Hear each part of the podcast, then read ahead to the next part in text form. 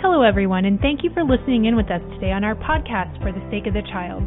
Our podcasts are brought to you by the Military Child Education Coalition, whose work is focused on ensuring quality educational opportunities for all military connected children affected by mobility, family separation, deployments, and transition. Here at the MCEC, we want to ensure that every military child is college, workforce, and life ready. In our podcast, we will share your stories as we talk to military service members, professionals, parents, and military kids. Please like, share, and subscribe. And we appreciate your comments, questions, and ideas for topics that you would like to hear more about. Hello, For the Sake of the Child podcast listeners. Thank you for joining us for our Independence Day podcast special. And you are in for a treat today. We have a guest host today who has an amazing backstory, and you're going to hear a little bit from him at the beginning. And his name is Jaron. And for those of you who are going to be able to attend our national training seminar, you're going to see more of him this summer at our national training seminar as well, and also be hearing from him in some upcoming podcasts. So listen in for Jaron's story. And today he's going to be interviewing Congressman John Carter. And we're going to be talking about the Every Student Succeeds Act, and more specifically, including members of the National Guard and Reserve in our military student identifier. So listen in as Jaron, our very special guest host today, is going to interview Congressman John Carter. All of us here at the For the Sake of the Child podcast would like to thank Minot Spouses Club for sponsoring today's podcast. We appreciate your generous support that allows us to not only share information and resources in this podcast, but also build connection through shared stories and experiences, providing military families and professionals tools to provide a convoy of support to military connected children. Thank you for making a difference in the lives of military kids.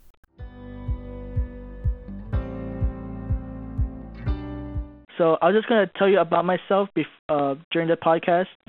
Uh, I was born and raised in Hawaii, I spent some time uh, some time in the Philippines for educational purposes. I'm currently living in Fort Hood, Texas, for the past four years. Uh, my mom is in the Army. She is an E5. I went to Killeen High School, where I was the battalion commander for the JROTC program. But more importantly, I was a student-to-student member for all four years of high school, and I served an officer for those three years. I am a fall of 2017 Frances Hesselbein Student Leadership Program recipient, and I'm a participant of the two national training seminars that they had, and I'm going to my third. I'm wow, you've been busy. Yeah, I've been I've been really busy, Judge Carter, and um, most currently for MCEC, I am a student. I'm on the Student Advisory Council, and I am a student student um, advisor for the council, and I'm continuing my education at Texas A&M University for general engineering, and I'm hoping to change it into mechanical engineering. Judge Carter. Fantastic. Listen, uh, you're my constituent, my neighbor, so I'm glad I'm talking to somebody from home. yes, yes, yes, sir. I'm really impressed of your work that you've done to this, this district, and I want the listeners to know that this is Congressman John Carter representing Texas 31st District. I am Jaron Cahill here with Ms. Kara Gleason and Ms. Deborah Longley from the Military Child Education Coalition headquarters at Harker Heights, Texas. I want to thank you, Judge Carter, for being on this special podcast to help draw attention to the Every Student Succeeds Act. And we'll be talking more on this subject so everyone is empowered with the knowledge for the sake of the child. That's great. Thank you very much for, for including me in this. Yes, sir. And uh, first of all, uh, I want to give more praise to you. I want to congratulate you on your re-election last year in 2018. So, Judge Carter, please tell your listeners about your background and your congressional district that you're serving. Well, my background is I'm a native Texan, born and raised in Houston, graduate of Bel Bellaire High School in Houston. I have a degree from Texas Tech University, a BA in history. I have a a law degree from the University of Texas Law School in Austin. I, pract- I practiced law for about uh, 10 or 12 years, and I went on the bench as a district judge, which is our highest trial court judge. I did that for 20 years and six months. and then I ran for Congress, and I've been a congressman. This is my 18th year. My district is the best district I believe in the United States. Um, what it has a lot of distinguishing characteristics. The main one is it's the home of the largest armored military installation in the free world, Fort Hood, Texas, of which all of us are very proud. And I also have the largest population of Texas uh, of, of, of veterans of any Texas congressional district in the state. So, you know, my world circulates a lot around the, the Army. I am in Congress. I serve I serve as the ranking member of Military Construction and Veterans Affairs Subcommittee on Appropriations, and I also serve on Defense Appropriations. So both of those are military related. So my world is is the United States Army. Yes, sir. Yes, sir. And you have been a representative in this district since 2003, and that's pretty impressive. So I want to thank you for thank you for representing us. Glad to do it. I'm honored. Going, now, going back to the Every Student Succeeds Act, or the ESSA, can you explain what the Military Student Identifier is, and why do you think it's important for schools to have access to this information? Well, for active duty uh, military, uh, we we created the Military Student Identifiers, which which tells the school district that they are dealing with uh, service children who have special needs that uh, and special events in their lives that cause conflict. Uh, it, it improves and personalizes their academic and social responses to these issues that all students of the military have, and uh, it, you know, when when mom or dad is deployed, that's a very emotional time for for students. Uh, if you know that they have this military background, uh, the the teachers and the the administrators can make allowances uh, for for the children uh, with counselors or whatever they might need to deal with the fact that mom or dad is in harm's way for up to you know six months or a year, and uh, realize why children the, the children are reacting in certain ways. Uh, they have special programs for military students, like welcoming practices to new schools. Uh, military kids are transferred all over the place, just like their parents, and they so all of a sudden they wake up in a new school. No, no child likes to go to a new school.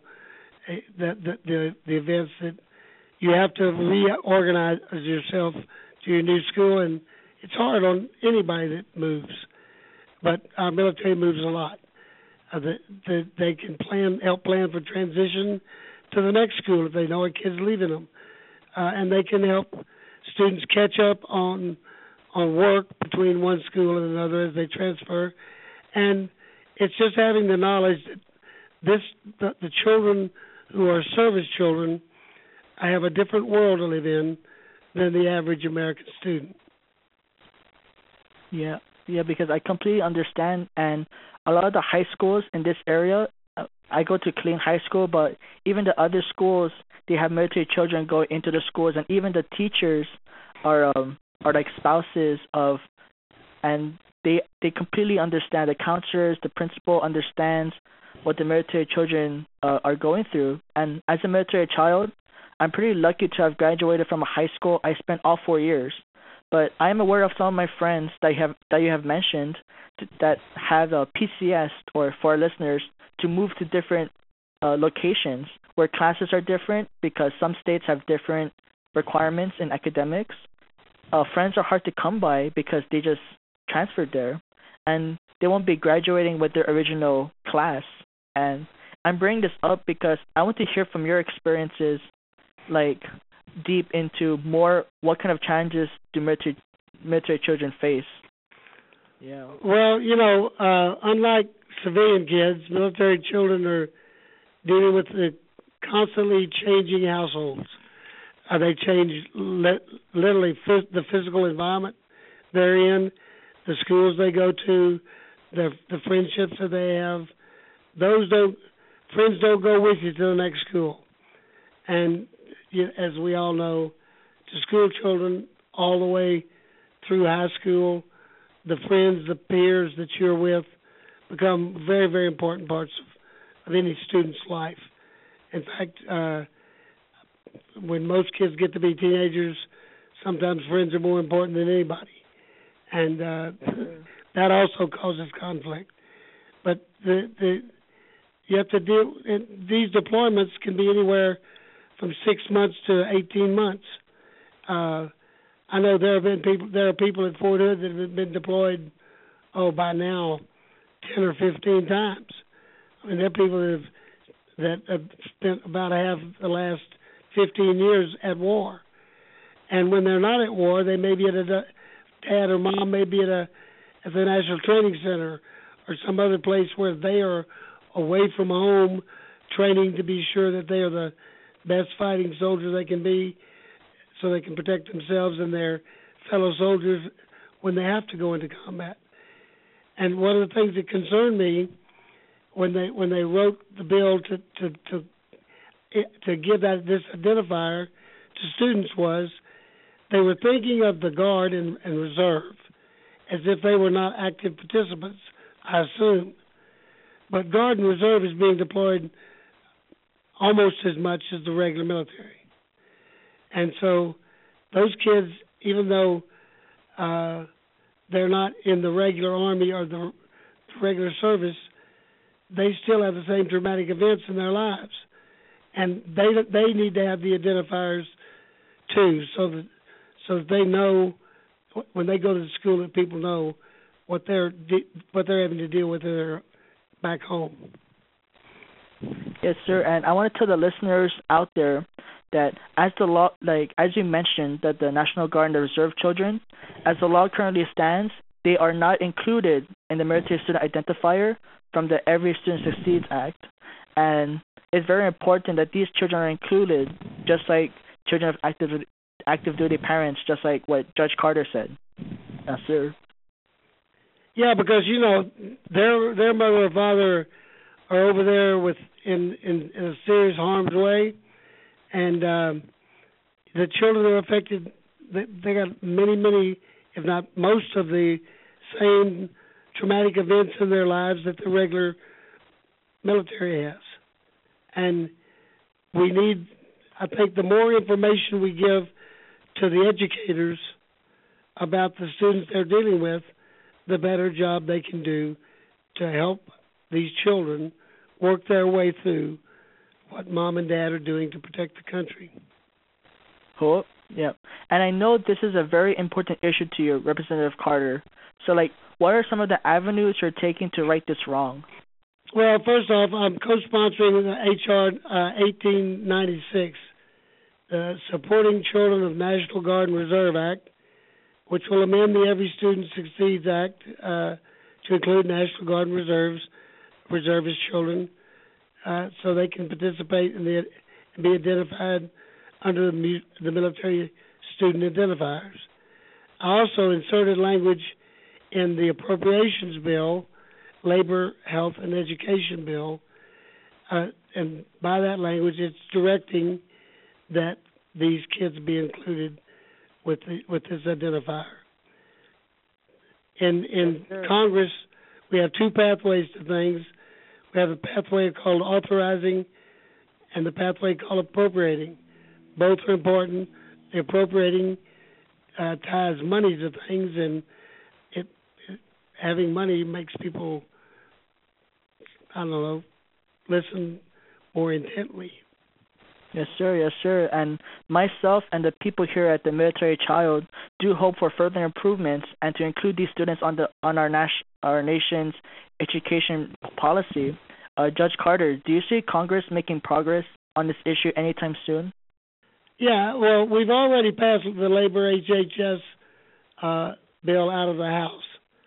Uh, yeah. We we and we will we should have that worked through the Senate. We have some issues for the whole appropriations bill that we're working on, but we've got an October first deadline, and so we're we realize we've got to get going. So that report language, I think, will pretty easily stay in there. This is not a hard fix. it's a pretty easy fix once people know about it. Uh, I think there's a there's a real heart for military children in the Congress on both sides of the aisle, and I don't see any any great barriers if we can get this to the floor uh, for us getting this done. Yeah, that's that's pretty much great news, and we we pretty we pretty much covered um, the attention to the Every Student Succeeds Act, Judge Carter. Yep. Yes, sir. Any other thing you want to talk about? To be honest, on behalf of our listeners, myself, and the Military Child Education Coalition, I want to thank you for your time and your words during this special podcast. I'm grateful of your interest and concern for all military connected students, and that your recognition to this issue will further acknowledge our all volunteer force and expand the requirements for the military student subgroup. Thank you for the sake of the child, Judge Carter. Well, thank you, young man. You've, you've done a very good job in the interviewing. Uh, you've got a future in radio, and uh, yeah, future radio. uh, I'll, I'll tell you, I'm glad you called me on this issue, so that we people can realize that our just like our military are, are special people, the families of our military are very very special people, and we need to do everything we can to make sure they can can live through the uh, traumas that are, are put upon their lives by unfortunately having to go do our nation's or like business in other places. So thank you for doing this. Thank you to, for the organization, and uh, I hope we'll have this done by the end of the year. Yes, sir. Yes, sir. Uh, thank you so much, Judge Carter. All right. Nice talking to you.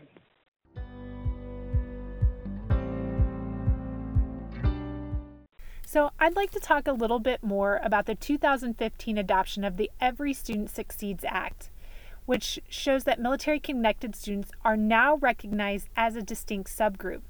ESSA stipulates that the new subgroup includes students with a parent who's a member of the active duty armed forces only, as it stands right now.